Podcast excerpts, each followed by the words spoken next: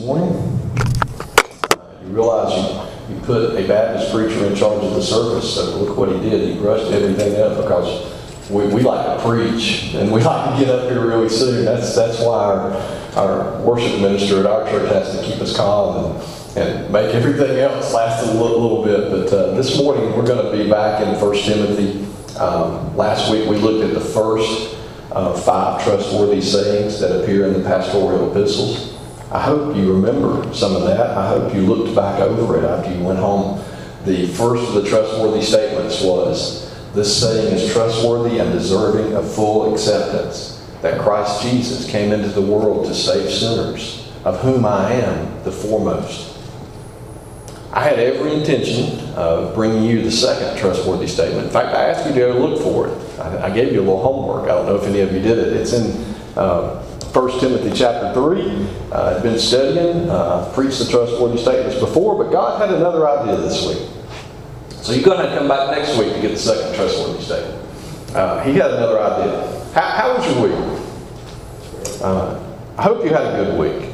I know some of you may have had a hard week or a bad week, and I'll be the first to admit it, it's, it's been a hard week for me. Uh, uh, I, I, think I'd shared with some of you that my mother is not, not well right now. She is suffering both from cancer and from a broken vertebrae in her back, and it was, it was a really bad week for her this week. We, I, I spent pretty much my whole week in doctor's offices with her and, and pretty much all day Friday getting some x-rays done at the, at the hospital uh, of some pain she was having.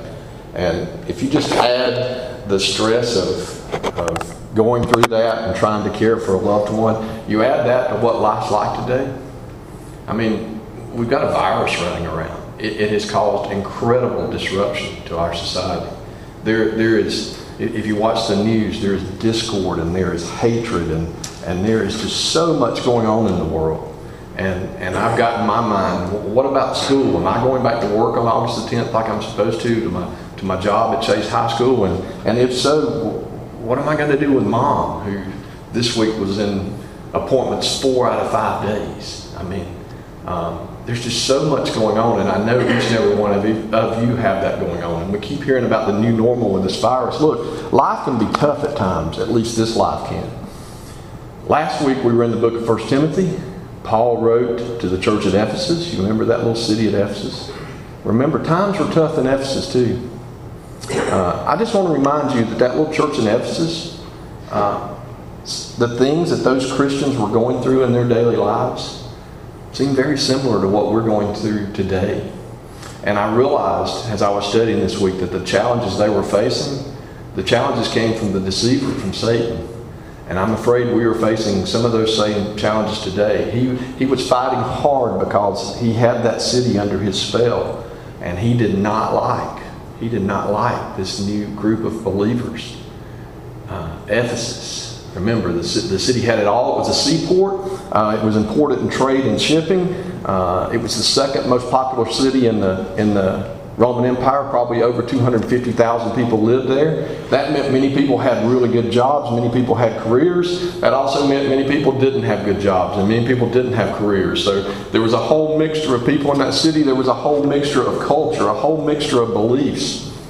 We talked some about that last week uh, Jewish people existing all over the Roman Empire, even in Ephesus. And many of the first converts to Christianity were Jews. But there were other pagan religions that we talked about last week, and there was the Greek gods and the Roman version of the Greek gods, and there were mystic religions, and there were superstitions, and there was just basically a pagan and corrupt society that, that wanted to worship everything but God. Remember, we talked about the Temple of Diana and those corrupt worship services at that place, feeding the flesh. And we, and, and, we, and we talked about, well, we didn't talk about, but it's true that in that society, there was just like today, there were people that were worried about their money, for their material possessions, for their, their things. I'm telling you, when you study the ancient world that Christianity was born in, it is just like the world we live in today. If you try to imagine what it was like to have been a, a Christian church in that city in Ephesus, then you need to be imagining what it's like to be a Christian church in Rutherford County today. We face a society that is completely misled and misguided by some of the same things that misled and misguided the people in Ephesus. So, what are we to do?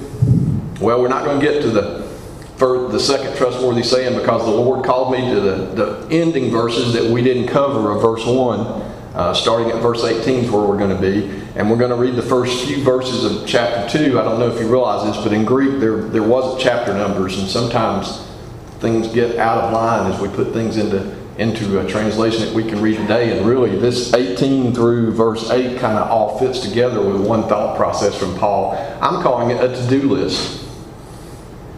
If you are overwhelmed, if the church is under attack, if you're living in a world that doesn't like your Christian beliefs, even though you are called to spread those beliefs, what do you do? Today we're going to see a to-do list.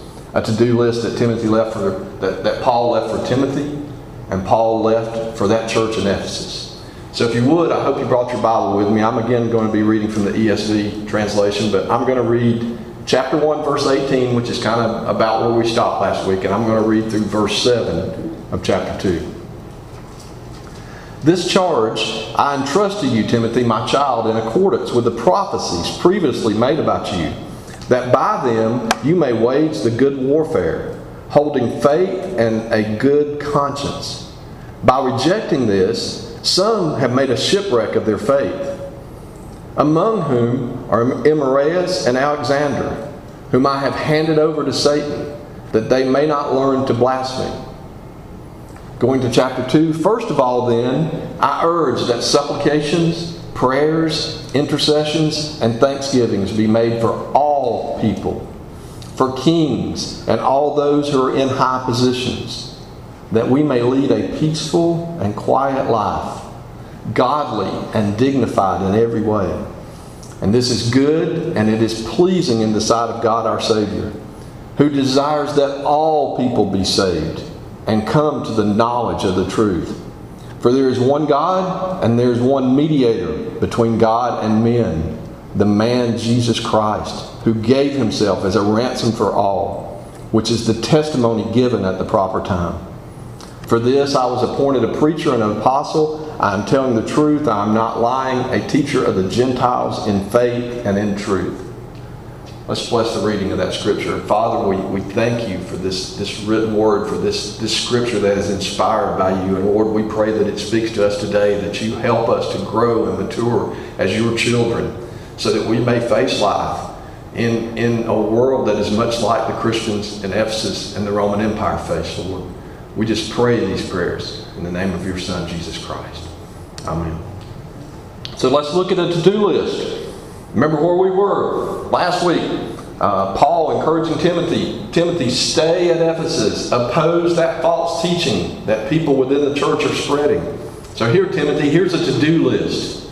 Remember, remember, in addition to everything going on outside the church, all the different directions that believers were being poured, pulled, not poured, pulled, there were some actually inside the church teaching other ways or other requirements.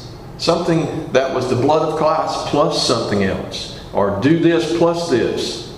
And, in, and last week we saw that, that he was calling on Timothy to oppose those false teachers. And today he is charging Timothy. If you look at verse 18, it says, I charge you, I entrust you, Timothy I charge you, that, that's really strong language. It, it's even stronger than I'm encouraging you to do something. It's I'm charging you to do something. Okay? Uh, I charge you to remember, Timothy, what you have been called or entrusted to do. You, Timothy, are a new creation in Christ, but more than that, you have been called to be a teacher, to be an elder, to be a pastor, to be a leader in the church.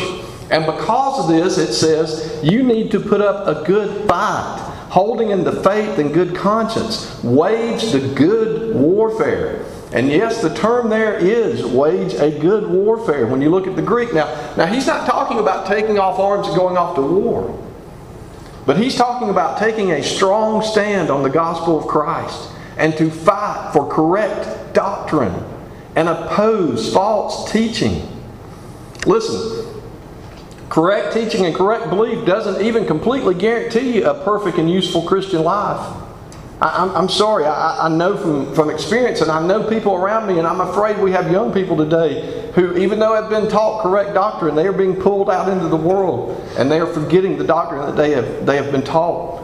Um, Satan doesn't just forget, forget about you when you become a child of God. He can't take your salvation, but He continues to tempt you and He continues to lead each individual down roads that you don't want to go. And you say, What? Why would He do that? Because if He can destroy your life, if He can make you fall into little traps, that he sets out in the world, then he can damage your testimony. And if he can get you to fight for things that are not correct doctrine, if he can get you to concentrate your time and your energy and your efforts on things that are not of God, then he wins a little battle. He wins a little battle. He destroys your witness in the world. And he snuffs out a little bit of that light. No, your faith and your right belief not only must create a newness in your heart, but it must produce a maturity that produces fruit in your life so that others who are lost can see that fruit. How, would you damage a fruit crop? I, I tell you how you damage it. You go to the orchard, damage it at the trees. Look what's happening here. If he can lead people off into false teaching within the church itself, he's going to prevent the church people from producing fruit. So, Timothy, he's saying, hold on to your faith. Fight for correct doctrine in the church. Be as prepared as a soldier is. Not necessarily take up arms, but be as prepared as a soldier. Work, study, train, and we're going to get into that in the third trustworthy statement if we get there. Lead people in the church to growth and maturity in Christ. Don't, don't screw it up, Timothy, like those people I'm naming names have done. They have forgotten that their calling is to treat is to teach and lead true doctrine. They have led people in false doctrine. They are teaching something, we don't know what, but it's Christ plus something. So, Timothy, I charge you, I charge you to hold on to the faith and the good conscience, to reject those, reject those, and, and to wage a good warfare. Well, what, Paul? Uh, what? How do I do that? Timothy seemed to have trouble at times with nerves and confidence. So he needed some concrete steps to lead the congregation in the correct way. So Paul left him. This kind of flows from chapter 1 to chapter 2. He left him a to do list for things he should be teaching and preaching and having the people in the church practice. So let's look at this to do list. It starts right at the beginning of chapter 2. It says, First of all, I urge that supplications, prayers, intercessions, and thanksgivings be made for all people. Church, you're in a fallen world. Church, the world around you is trying to influence you, trying to mislead you, trying to get your, get your mind off of your true calling, which is to spread the light of Christ. And, church, now false teachers are inside your church teaching doctrine that is not true and teaching doctrine that will not help save a broken, sinful world. And how are you going to respond? What is your to-do list? What should you do? All right, God showed me something amazing here. I hope you, I hope you got it pad out because this is, you got to write this down. He, he, he showed me in this one verse four amazing steps. You want them? Pray, pray, pray, and pray. Wow. Look what Paul encourages Timothy and that church there to do. He says right at the beginning, First, I urge supplications. Now, if you have some other translations, you may see that word supplications as entreaties. You might even see it as request. Okay? But if you, if you, and I can't speak Greek, but if you look up the Greek word and try to find what the meaning of the original Greek word is in that text, it means petitions made to God based on a deep sense of spiritual need. Do you think there was deep spiritual need in that church at Ephesus? Is there deep spiritual need in our church today? People, there were people in that church who were leaders who were teaching false doctrine. Yes, I think there was deep spiritual needs. A deep need to lead people back into correct doctrine or get those people out of those pulpits. Paul says, I urge supplications, prayers. There's a comma there. Supplication, prayers. That, that's pretty much a Greek word that you will see used over and over and over again in the New Testament, and it, it's simply any type of prayer offered up to God. I urge supplications, prayers, intercessions. You might have a translation that says petitions there, okay? Mine says intercessions. The specific Greek word there means prayers offered up for believers, for your brothers and sisters in Christ. Church at Ephesus, this is what you should be doing. I urge that supplications, prayers, intercessions, and thanksgivings be made for all people. Thanksgivings. That is a gratitude to God. What have you got to be grateful for? Well, you have a gratitude for God for everything. You have a gratitude to God for your every breath that you take. But most of all, as a, as a Christian believer in this church now, you should be offering up thanksgivings for the fact that you are now one of Christ's own children, and you now have the ability to come to Him because of the mediator, Jesus Christ. You have the ability to come to Him yourself now that you have been washed clean and bring your supplications, bring your intercessions, bring your prayers to His feet. Simply pray, pray, pray, and pray. Listen, believers, you're in a fallen world. You're in a fallen world. You are going to have temptations. Everything around you, everybody around you. And some of you are even being taught or you're letting yourself be led off in incorrect doctrine. And you should know better. And it's time to fight. It's time to wage spiritual warfare. And you begin this war, according to these verses, by praying, by praying, by praying, by praying. You should be praying for the spiritual needs within your church and praying for the spiritual needs within the church universal. You should be praying for everything and everyone around you. You should most certainly be praying for your brothers and sisters in Christ.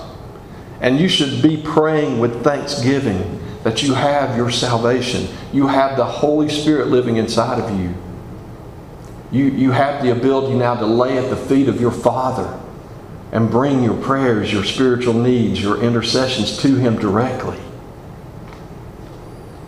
You, are you beginning to see? Uh, are you thinking in your mind that yes, we are facing the same things now that those believers in Ephesus were facing? And, and if you can see that, if you can understand that, don't you understand that that to do list is yours? Church family, don't you understand that you should be praying? You should be praying, you should be praying, and you should be praying and ask yourself, do we? Do we? I'm telling you, I, wanted to bring the, the next trustworthy saying to you, but, but I realized with all that I'm going through in my life, the Lord, the Lord really spanked me this week. He took me to the woodshed, if any of you remember what that meant.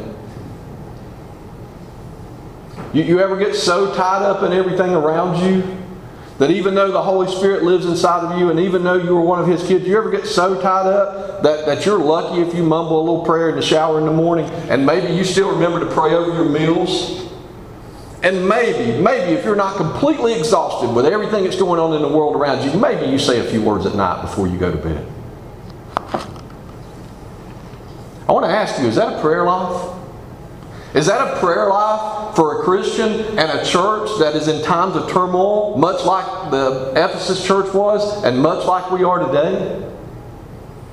Donald Whitney, uh, uh, guy I like to read his books, he wrote a book about the spiritual disciplines, and he said prayer is second only to biblical intakes in the spiritual disciplines. That means things that you should be doing as a Christian. So, in other words, what he's saying is second to putting your nose in this book, which I encouraged you all to do last week. Put your nose in here where it says, first of all, supplications, prayers, intercessions, and thanksgiving. Second only to putting your nose in this book and seeing what the Lord says, you should be praying. I'll give you some homework for this week. Look, look through the Bible and see how many times you can see encouragements to pray. Look up Colossians 4 2 and see what it says. Look up 1 Thessalonians 5.13 and see what it says. Read Matthew 6. Read it sometime. Read in verse 5 where it says, When you pray, and see what comes after that. And read verse 6 when it says, When you pray. And read verse 7 when it says, When you pray. And read verse 9 when it says, Then this is how you should pray. if we will come to the admission that, that, that we still are tempted and still have sin in our lives, and if we will come to the admission that as a church we face the same things that that church in Ephesus was facing, oh Lord, we need to be following your advice. We need to be following your to do list. Prayer needs to be more than just something we take a few minutes for while we're standing in the shower. Prayer needs to be something more than a, than a, than a continued repeated thing over a meal. We need to be making real prayers, Lord. We need to be praying for our fellow believers. We need to be praying for lost people around us. We need to always be praying in thanksgiving for what we have. And there's a church to do list part two right here.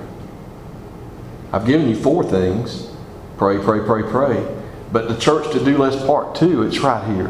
And, and I titled this one, Do It Even If You Don't Want to. It says, First of all, then, I urge that supplications, prayers, intercessions, and thanksgiving be made for all people, for kings and all who are in high positions, that we may lead a peaceful and quiet life, godly and dignified in every way. This is good, and it is pleasing in the sight of God our Savior, who desires that all people be saved and come to a knowledge of truth.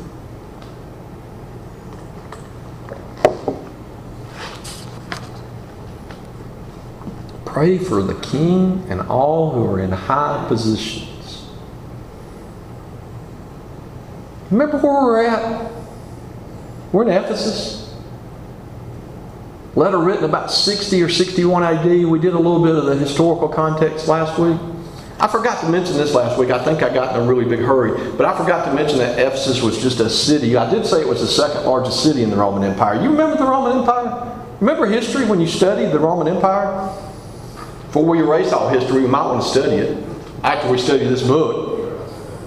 There are, there are good things about the Roman Empire, and there are horrible things about the Roman Empire. The Roman Empire had these emperors. They called themselves Caesars. They thought they were gods. They demanded worship. But you know, they really didn't care for religion because they thought they were gods. And you know, they really didn't care if you had a different religion. They would tolerate your different religion as long as two things happened. Now, this, this is the people in Ephesus and the people in the Roman Empire. Have your different religion as long as two things happen. As long as y'all keep paying your taxes, and as long as you don't cause any revolts or overthrow to our crown. Power, money, taxes, possessions, they were very important to the Caesars. Around 60 or 61, 62 when this was written, uh, it's about the time of Caesar Nero. Now, there's church history. We're supposed to read the Bible first, but we can look at church history. Church history not inspired, but it's okay to read history. I promise you. There's church history that says Paul's going to be arrested again and he's going to be martyred by Caesar Nero in AD 64. See, there, there was a lot of persecution and there were a lot of problems in the Roman Empire, but the Caesar was becoming really fed up with this new religion that people called the Way. Caesar actually considered this new religion the Way, which is Christianity. He actually considered it some sect of Judaism which he didn't understand. Okay? And, and he's becoming so fed up with it that he's going to kill Paul in AD 64. There's going to be a big fire in Rome that he's going to blame on the people of the way.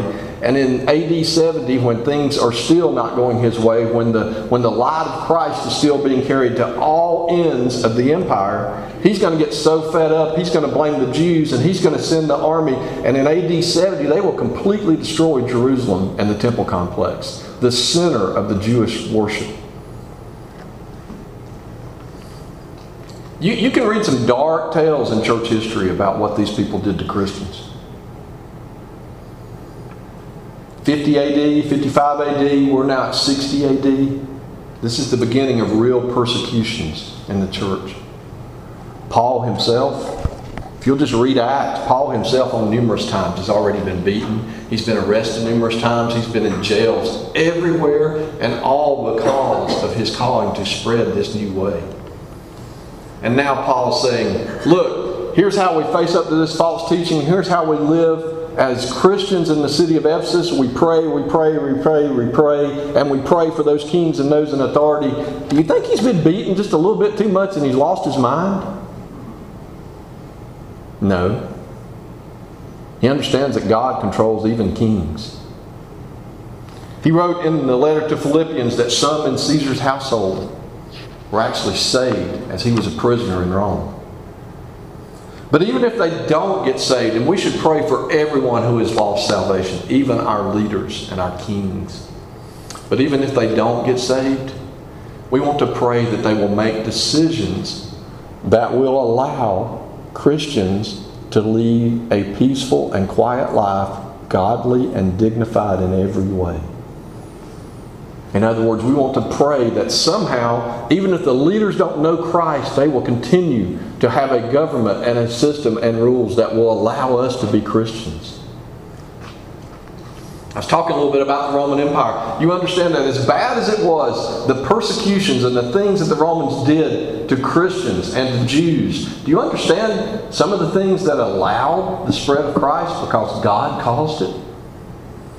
There was peace. The Roman Empire was so, so powerful and had such a huge army, they call it Pax Romana. There was no wars during this time.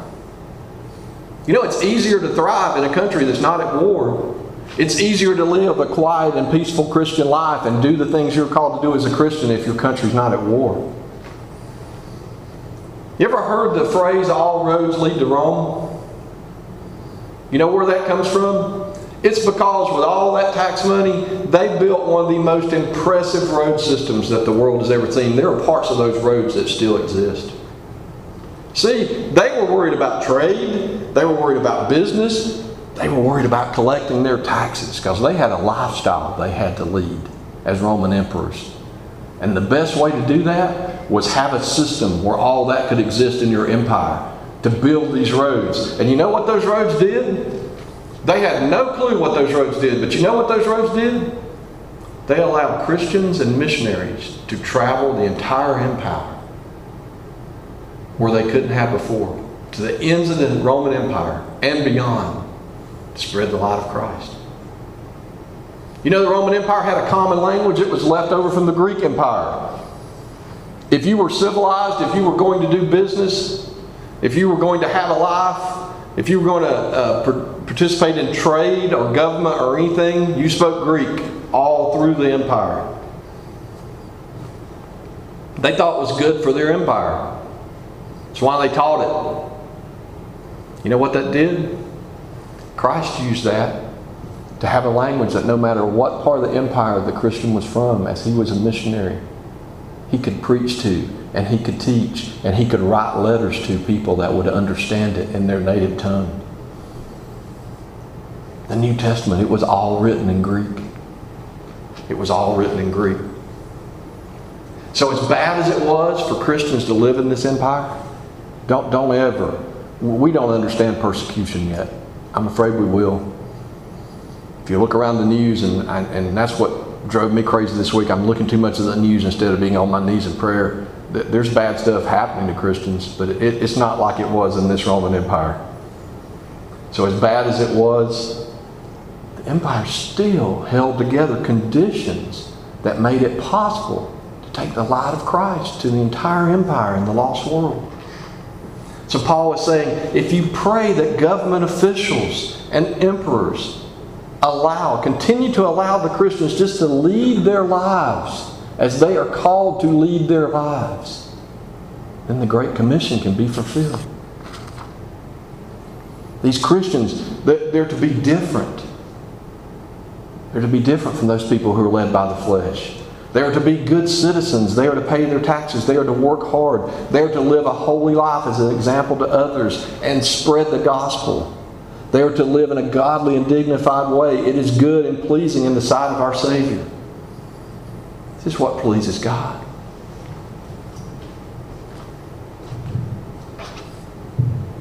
I don't like this any better than you do.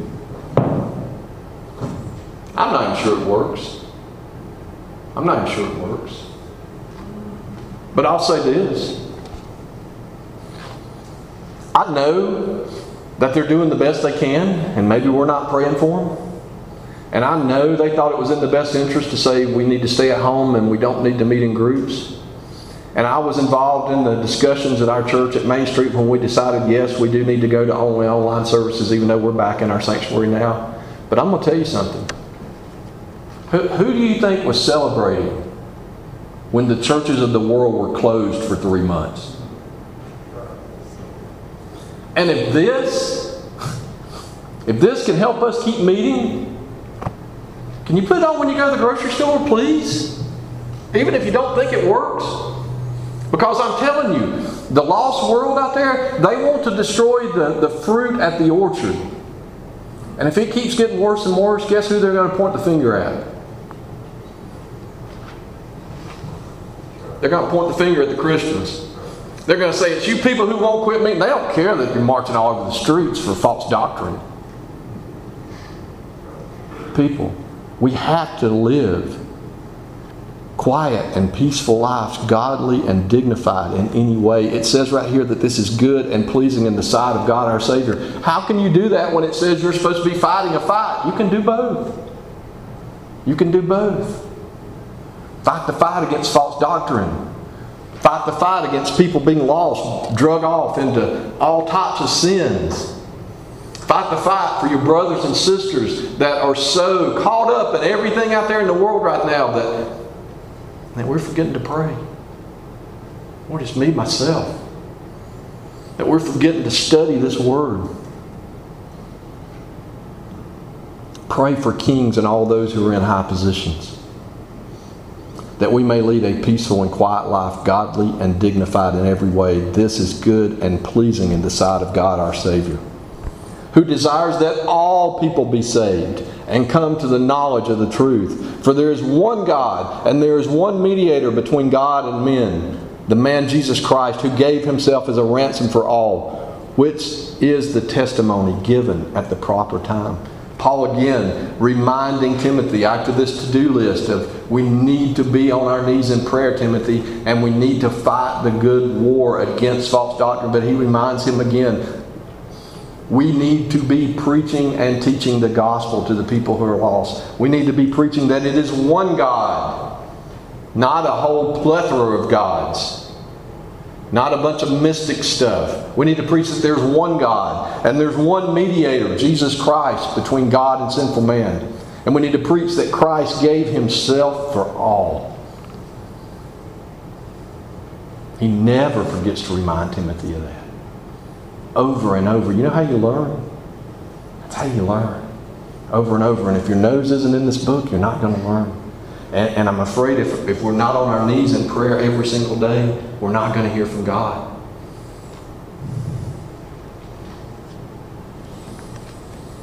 As a preacher, I was taught to try and teach you verse by verse and give you context and give you history to help you understand what was going on at the time. And then we're supposed to find how that applies to us today because this was 60 AD. We're supposed to find something and close our sermon with something called an application. An application for the text today. Something you can take home. Something you can use all week in your life. Something that will change you. And I want to ask you do you see the similarities of the time we're living in in this time? Application. The application is not rocket science. I think God right now is calling for His people to pray like they have never prayed before. That's the application you need to take out of this church when you take the light of Christ from it. You need to be praying for the spiritual needs in your church. Y'all, y'all facing a lot. You're, you're transitioning to a new phrase and you, phase, and you need to pray for your leaders and you need to pray for each other that you keep God involved in all this process. And you need to pray for everyone around you. When it says all people there, when it says pray for all people, it doesn't mean you have to call every single person in the world by name. It means all people groups, all countries, all races, all families, all occupations. We need to be praying for the people around us, and we need to pray so hard for our brothers and sisters in Christ. because it's going to get harder to be Christian. And so many of us are being drug off right now into things that are not of this word. I'm telling you, when when the doors are closed out of fear, and I understand the virus, I, I, I I've got a mother going through chemo. I can't take that back to her. Okay, I can't. But but God's in control. I, I told my church when I was preaching through Genesis that that there's not people showing up at the gate and God saying, "Oh no, I didn't know you were coming today. It must have been a virus." No, He knows when it's your time. Okay, He knows when it's your time. But, but we got people who are so in fear and so misled and so misguided that we're closing the church doors, but we'll do everything else. I'm telling you, if it takes this to keep a church door open, we'd better do it. We'd better do it. The Lord is calling us to do it. The Lord is calling us to pray. Pray for the spiritual needs of your church. Pray for everything around you. Pray for your brothers and sisters in Christ. And please remember to pray with thanksgiving because right now, just like those people in Ephesus, right now, today, we're free to come in those doors and worship. Right now, today, we're free to express our religious opinions and the truth of the gospel out in the world. I, I don't know. I, I don't know how long that's going to last. We need to pray that our leaders are influenced enough by God that they allow this to remain. Is life throwing a lot at you? I skipped your prayers of the people because I knew what God had prepared for us this morning. And we're going to have a hymn in a few minutes after this, but, but we're going to have some prayer. We're going to have some prayer. And again, I, I urge you to to be good citizens. I, am sorry I can't hug each of you and shake your hand and stand at the door and talk to you for long periods of time, but but we're in a time right now where we need to try to be good citizens and we need to try and do that. But I left my cards out there, and if you've got a spiritual question, just call me. I'll, probably be sitting in a waiting room at a doctor's office, and that's okay. Just call me. Send me an email. My email's on there. Text me. I, I didn't used to text, but I've gotten used to it. It's the only way I can get my 19 year old daughters by text. They don't answer phone calls. But if you've got a need, while right now you don't have a shepherd, just call me. I'll try and help you with a spiritual need, uh, with a prayer need, with anything like that. But before we go to our final hymn, I think God is calling on us to pray. And here's what we're going to do I, I'm, I'm going to lift up a prayer to God the Father for some of the things that are on my heart. And then I'm going to pause and I would just ask you to pray. Okay? I, I know we probably come from different backgrounds. If, if, if you don't like to speak in public, pray silently for something. Tell me there's something on your heart that you can pray to the Lord about. And if it doesn't bother you to cry out to the Lord, then, then take turns. You don't have to, it, trust me, it'll work. Just pray out loud. Just pray out loud for these things we've been asked to pray about. And then I'll close at the end and we'll have a hymn. But let's take this time to do what the people of Ephesus were encouraged to do. And study this, people. And look for that second trustworthy saying that maybe God will let me get to next week. But study this and apply it to your life. Let's pray. Father, we have heard your word, Lord. We have, we have heard you, oh, encouraging us almost well, with terms of warfare, Lord, that what we should be doing. Lord, as believers, the world should not take us away from, from our time on our knees before you, pleading for our churches and for our church leaders and for our family members.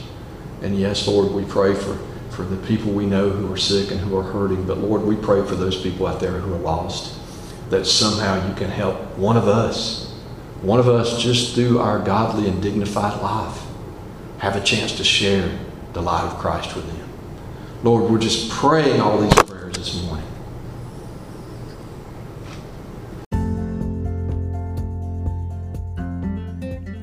Thank you for listening to another message from the pulpit ministry of Main Street Baptist Church in Spindale, North Carolina.